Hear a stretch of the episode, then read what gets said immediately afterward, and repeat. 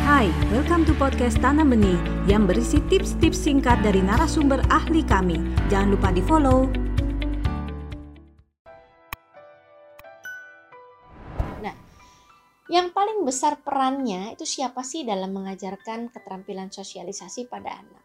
Ya, yang paling besar perannya itu adalah keluarga. Mengapa?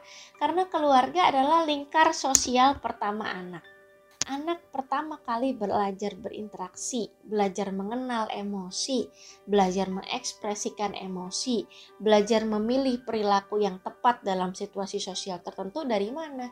Ya ketika dia berkumpul dengan keluarga, keluarga intinya terutama ya. Dan dia melihat, dia meniru, dia memodeling, dia belajar, oh ayah saya kalau dalam situasi marah seperti ini cara menunjukkannya begini loh. Oh, saya juga akan coba seperti itu.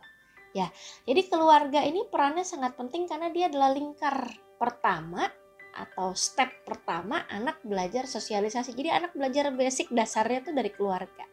Ya, ini wadah pertamanya anak berlatih keterampilan sosialisasi. Tidak hanya belajar, tidak hanya melihat secara pengetahuan, tidak hanya menilai gitu ya, tapi dia juga mempraktekkan jadi misalnya anak coba-coba nih, oh ketika marah aku guling-guling nih di lantai.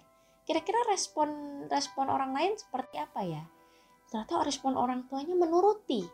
Nah, dia belajar tuh dari lingkungan kecil keluarganya itu bahwa oh, cara meminta sesuatu adalah nangis berguling-guling. Sehingga ketika di sekolah lingkup yang lebih besar ya, dia ketika mau minta sesuatu sama gurunya dia akan nangis guling-guling juga misalnya. Seperti itu.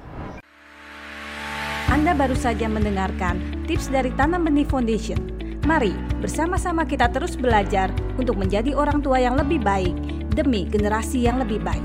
Jangan lupa follow podcast kami.